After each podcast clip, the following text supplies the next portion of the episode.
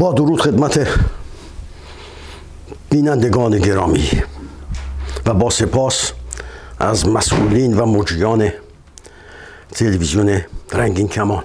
بخش پنجم گفتار درباره کسروی رو شروع می‌کنم.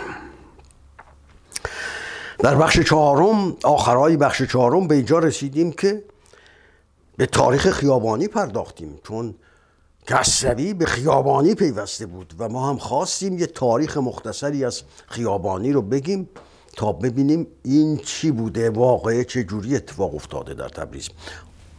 ادامه وقایع خیابانی اینه که گفتیم که در دوم دیماه 1290 شمسی یپرم خان به دستور نایب السلطنه آمد به مجلس داخل مجلس شد. نمایندگان رو به زور از مجلس اخراج کرد در مجلس رو بست و دیکتاتوری شروع شد از تاریخ یکی از کسانی که مبارزه می‌کرد به جد مبارزه می‌کرد همین خیابانی بود. حتی زمانی که از مجلس بیرونشون می‌کنن میره در بازار تهران شروع می‌کنه. باز سخنرانی هاشو ادامه دادن که باز افراد یپرم خان فرصت نمیدن. به هر حال برمیگرده یا تبریز. وقتی میاد تبریز کسروی انجمن کوچیکی داره.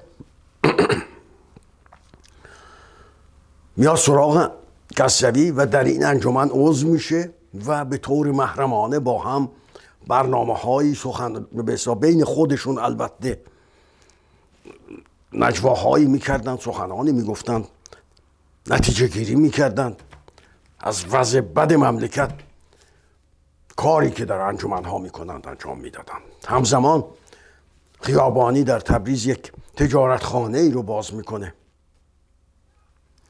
باز هم در این تجارت خانه محرمانه مجالسی داشته و مبارزه می‌کرده بر علیه حکومت مرکزی.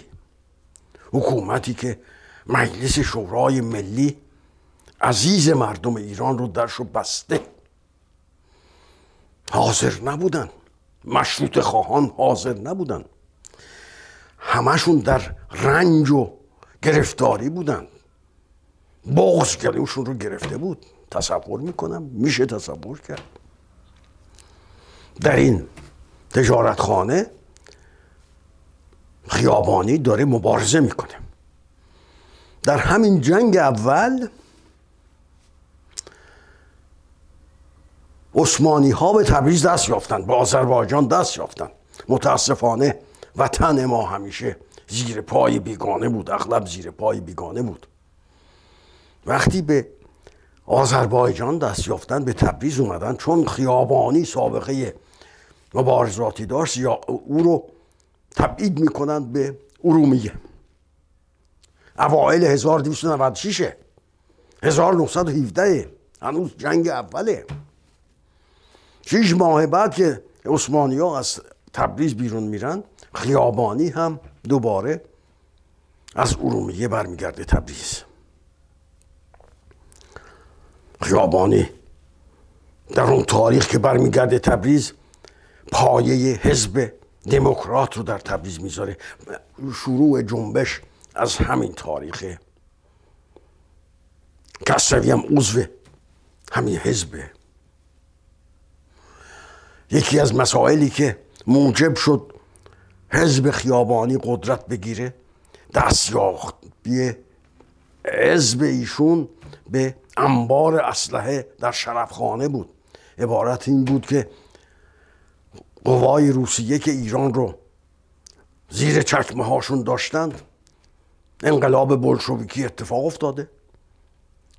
سران روسیه افراد خودشون را از کشورهای دیگه خواستند از جمله قزاقان و سالدات های روسی در ایران را. و اینا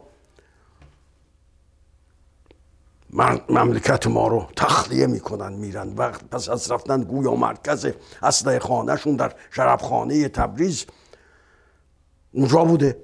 اسلحه های فراوانی داشته که میرن. اون بی صاحب مونده بود. همین اعضای حزب دموکرات خیابانی به این اسلحه خانه دست بیابند و قوای نظامی قدرت نظامی پیدا می‌کنن در این بیان یک مطلبی رو هم بگم که یکی از کارهایی که خیابانی انجام داد که به ضررش تمام شد قتلش هم موجب قتلش هم بعدا شد این بود که در اون تاریخ که اومد به صلاح حزب و تشکیل داد و یواش یواش مسلط می‌شد به تبریز. قوای قزاق ایرانی که در تبریز بوده اینها رو برمیگردونه به ترس از کودتا یا مداخلات نظامی دیگری اینها رو برمیگردونه به نظام مثل اونجا که اجتماع می‌کنن نظامیان. اون موقع به نظرم باغ شمال بود مرکز نظامیان قزاقان. بنابراین از تمام شهر اینا رو جمع می‌کنن میرن در مرکز خودشون اونجا که مجتمع گاه و اجتماع نظامیانه. و از شانس بدش اینا رو خل اصلاح نمی‌کنه. اینا همینطور مسلط در اونجا باقی میمونند حالا حضورتون از می‌کنم که مطلب چجوری شد به چه نحوی اون ادامه پیدا کرد.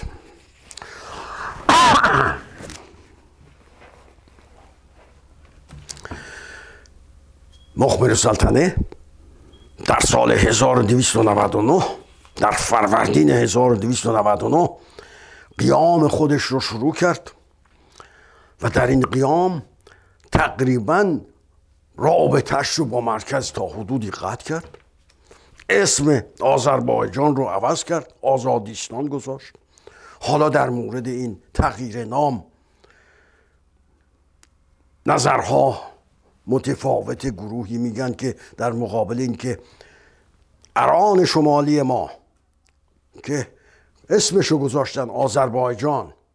چون اونجا رو اسمشو گذاشته بودن آذربایجان خیابانی نمی‌خواست آذربایجان ما هم نام اون باقی بمونه اسم اینجا رو آزادیستان گذاشته بود. ولی گروهی میگن که نه اینکه آزادیستان گذاشته شاید نظرات دیگری داشته. من نظر هر طرف رو در اینجا میگم. به هر حال در این میان مهدی قلی خان هدایت رو مرکز به عنوان والی تبریز میفرسته به تبریز. قبل از اون دوست والی اومده بودند ولی خیابانی بهشون راه نداده بود. خود خیابانی رفته در آلی قاپو میشینه. آلی قاپو جای مکان والی های تبریزه. وقتی این مهدی قولی خان که میاد سومین به اصطلاح دوره است که به عنوان والی وارد تبریز میشه. آقای مهدی قولی خان هدایت. خیابانی اجازه نمیده بیاد در آلی قاپون بشینه. و بهش پیشنهاد می‌کنه که بهتر که برگردی. خیابانی می‌رود و با قزاقان که حالا دیگه از اینا جدا شدن در یک منطقه به اصطلاح مجزایی دارن میشینن با اینا تماس می‌گیره مهدی گل خان و ساخت و پاخت می‌کنه. در شب 27 زیحجه خیابانی از بخت بدش از آلی قاپو که اونجا سکونت می داشت به خانه خود میره. اون شب در خانه خودشه. در همون شب صبح همون شب روز قزاقان در حقیقت یک کودتایی می‌کنن به دستور هدایت. اینا تبریز رو می‌گیرن. خیلی سریع خیلی راحت. و بعد به خانه خیابانی حمله می‌کنن و اونجا رو غارت می‌کنن. ولی گویا خیابانی وقتی شنیده بود که قزاقان حمله کردن از خانه خودش بیرون اومده بود در خانه یکی از همسایگانش پنهان شده بود. و این وقتی که می‌رفته اونجا یک گدایی به ناب قول کسری گدایی اینو دیده بود خیابانی رو. این گدا میاد مکان پنهان شده خیابانی رو به قزاقان میده. قزاقان به اون خونه حمله می‌کنن. خیابانی در زیر زمینی بوده اسلحه ای داشته. تیراندازی می‌کنه و اینا تیراندازی می‌کنن و متاسفانه خیابانی شیخ خیابانی رو می‌کشند.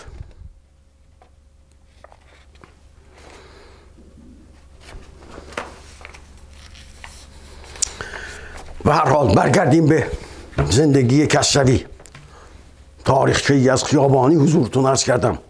کسوی در سال 1296 گفتم حضورتون که شمسی 1296 شمسی به خیابانی پیوست.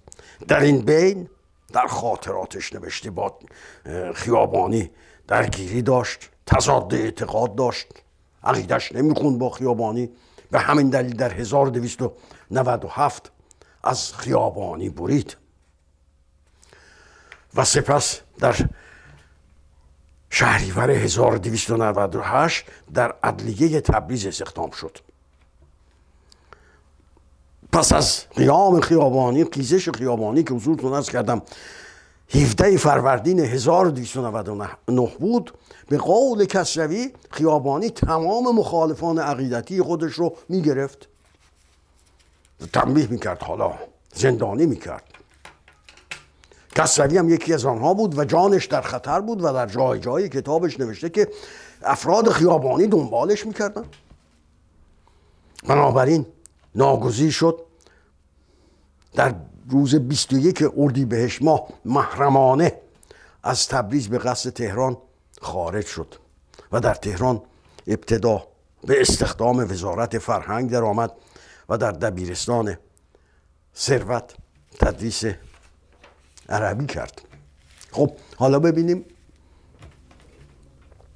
چگونه به استخدام این مدرسه ثروت در اومده است. تمام کارهای کسری قابل بیانه زیباست رفتارش. در چهارچوب رفتار معمولی نمی گنجد خارج از این رفتاره در تهران وقتی آمد تهران پنج شیش ماه بیکاره بعد در مدرسه ثروت استخدام شده. عرض کردم که ببینیم چه جوری استخدام شده. خودش در کتابش در مورد چگونگی استخدامش می نویسه که روزی به وزارت فرهنگ رفتم. در اون تاریخ وزارت آموز پرورش رو وزارت فرهنگ می‌گفتن قبل از اون معارف می‌گفتن بعدا هم وارف می‌گفتن. به حال اینا اصحابی اون وزارت خانه بود.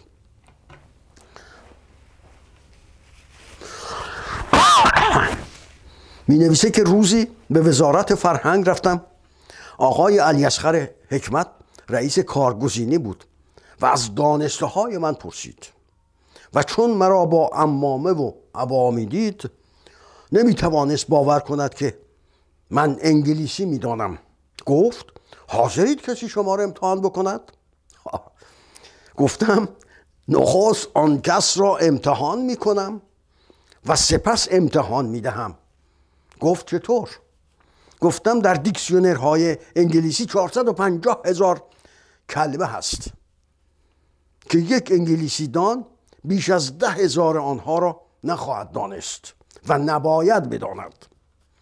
اکنون کسی بخواهد مرا بیازماید چه بسا از آن کلمه های دیکسیونری برگزیند و بخواهد مرا درمانده وانماید. این است بهتر است. من پیش افتم و او را درمانده وانمایم. ادامه می‌دهد. حکمت گفت همین خود آزمایش است که شما انگلیسی می‌دانید. ببخشید. می نویسد که سپس کمی با هم انگلیسی صحبت کردیم. به مدت پنج ماه کسوی در همین مدرسه ثروت درس عربی می گفت تا آنکه دوباره به عدلیه برگشت. کسوی علاقه زیادی به عدلیه داشت. اولین معموریت عدلیش در تبریز بود که باز هم جالبه خواهیم دید چگونه در اونجا هم با فساد و فاسد درگیر شده. کسوی در همون دبیرستان در ثروت بوده مدرسه ثروت بوده که در زمستان 1299 عدلیه در تهران او رو استخدام می‌کنه. همون دادگستری اون موقع عدلیه می‌گفتند و بعد آزمه به تبریز میفرسته. در تبریز به عنوان عضویت استیناف عدلیه میاد به تبریز و در تبریز فقط سه روز بود که سه هفته بود که خدمت می‌کرد که سوم اسفند 1299 اتفاق افتاد و کودتای سید زیادین تبا تبایی پیش اومد و رضاخان تمام عدلیه ها بسته شد و این در سوم اسفند 1299 بود. کسری در این سه هفته در خاطراتش از زشتی های این عدلیه عدلیه تبریز گفته. چه خاطراتی در این موقع از این مدت کوتاه به دست آورده در ذهنش بوده در کتابش نوشته میگه, میگه که اشاره می‌کنم به گفته های خودش. یکی از وکیلان دادگستری روز که می‌رسه به عدلیه. یا روزهایی که رسیده به عدلیه یکی از وکیلان دادگستری سیدی بود از روزخانی دست کشیده و به وکالت آمده بود. همان روز نخست در میان احوال پرسی چون این گفت. در آن دوسیه نزهت و دوده سهم شما را هم نگاه داشته ایم خواهم آورد. گفتم قباحت دارد. یکی دیگر جلوی هم را گرفت و گفت یک دوسیه هم داریم مال اردبیلی هاست. البته خدمتتان خواهم رسید. با پرخاش گفتم بگذارید از راه برسم تا به فساد دعوتم کنید. کسری در مورد فساد و قضاوت فساد قضات که اغلب از ملاها دوچار آن بودن اغلب ملاها دوچار آن بودن ادامه می‌دهد و می‌گوید در همان روزها یکی از داوران دادگاه که امامه سفیدی نیز داشت مرا برای نهار به خانهاش دعوت کرد. روز آدینه رفتم و پس از نهار به سخن پرداخت و گفت در محکمه ما چند تا دوسیه صد هزار تومانی و دویست هزار تومانی هست. که باید شما بخوانید و رأیش را بدهید. ادامه داد میگه که رئیس دادگاه این آقا میگه با آن عضو روی هم ریخته با یکی از به اصطلاح کسانی که مراجعه کردن روی هم ریخته و پول هایی گرفتن که ابطال حق مردم کنند. طرف ها یعنی اونا که ایشون قولشو دادن که از پول بگیرن طرف ها نیز حاضرن پول بدهند. اگر شما با من هم دست شوید ما هم از این راه پول می‌گیریم و نمی‌گذاریم حقشان ضایع شود. می‌گوید در جواب گفتم من دوسیه ها را که خواهم خواند به آنچه فهمیده خودم است رأی خواهم داد. هیچگاه پیروی از رئیس یا از دیگری نخواهم کرد. درباره پول گرفتن هم نمی‌خواهم که نامش را پیش من ببرید. بعدها خواهیم دید که در عدلیه تهران و شهرستان های دیگر چه اندازه این مرد مبارزه کرد. سوم اسفند اتفاق افتاد. همونطور که عرض کردم در 23 اسفند 20 روز بعد به دستور سید زیادین تبا تبایی دادگستری ها تعطیل شد و دادگستری تبریز هم تعطیل شد و باز کسری به بیپولی افتاد. دو مشکل دیگری هم در این. زمان که در این مدتی که پس از بیکاری از عدلیه در تبریز بود به کسری روی داد. یکی از مشکلات این بود که برادرش برای, برای کاریابی داشتن یک کاری به باکو رفته بوده. به قفقازیه. در اون تاریخ متاسفانه در ایران آنقدر فقر و فاقه بود که مردم می‌رفتند. در آن ور عرس کار می‌کردند. مورخین گفتند حتی گاهی صد هزار دویست هزار نفر ایرانی در اون طرف داشتن کار می‌کردن برای که زندگیشون رو بچرخونن کس زوی برادرش برادر متوسطش خودش می‌گرفته اونجا یک مغازه باز کرده تا زندگیشو تامین بکنه. میگه مغازه نگرفته ورشکسته شده مغازهشو بسته. خب. برمیگرده تبریز سر راهش شاه ها خدمتش رسیدن. گرفتن تمام زندگیش ازش گرفتن لباساش هم گرفتن. می نویسد که او لباس کرباس بر تن و با پای پیاده به تبریز رسیده بود. کسروی برای بار دوم مجبور میشه که کتابخانهش رو بده به برادرش فدای خانواده بکنه. دفعه اول حضورتون عرض کردم در یکی از بخشا که چون بیکار شده بود بعد از ملایی درآمدی هم نداشتن کتابهاشو دونه دونه میفروخت و بعد همش رو فروخت و یه دستگاه جوراب بافی اینا رو در گذشته حضورتون از کردم. اون موقع کتاباش یه جور رفت. حالا هم کتاباشو داد دست برادرش گفت برو یه مغازه کتاب فروشی باز کن. هم یکی دیگه است خب. یه مطلب دیگه هم در اینجا اتفاق میفته اینم همسر کسروی است که جوان هم بوده. خیلی هم کسروی دوستش داشته. علاقه من بوده. اون هم فوت می‌کنه. و این دو مسئله کسروی رو خیلی آزار میده در این مدتی که او در تبریز بوده.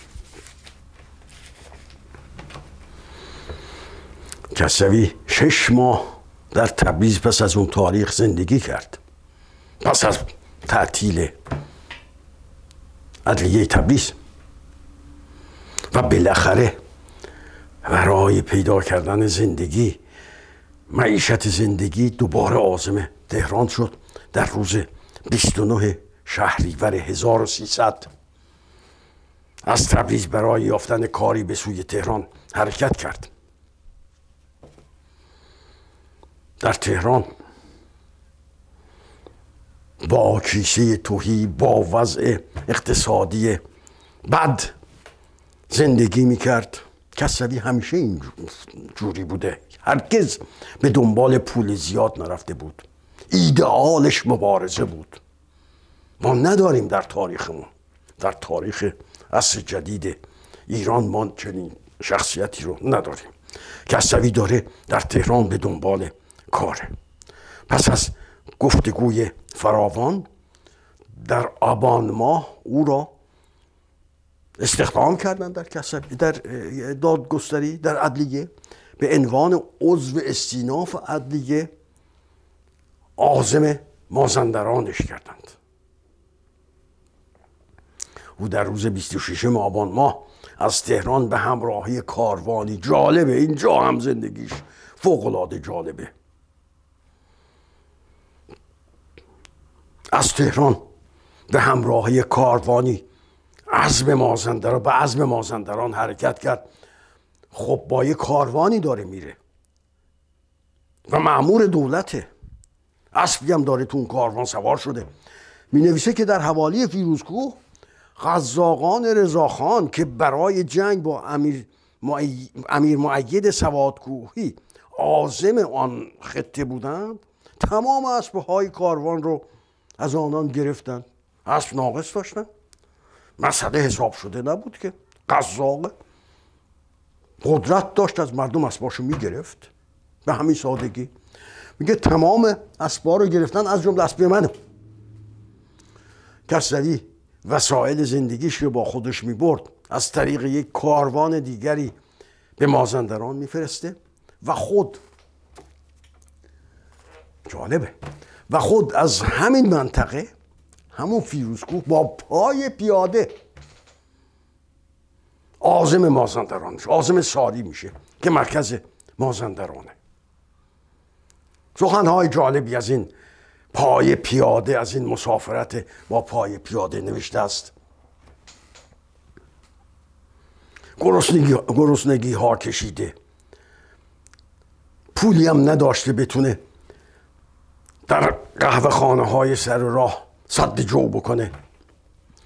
علاوه بر این میگه که زمین باران آمده بود زمین خیس بود باطلاقی بود. میگه کفش هایم اونجا خراب شده بودند پاره شده بودند. در قهوه خانه ها میشسته اول کفش هاشو میشسته. بعد وسیله تهیه می‌کرده تا این کفشاشو دوزه و بتونه ادامه بده راشو. از شدت گرسنگی می نویسی که در طول راه ریشه گیاه می خوردم گیاه پیدا می کردم می خوردم و بالاخره با هزار مصیبت کسروی به ساری می رسد بخش پنجم رو بنده در اینجا پایان میدم. تا فرصت دیگر و بخش دیگر پیروز باشید.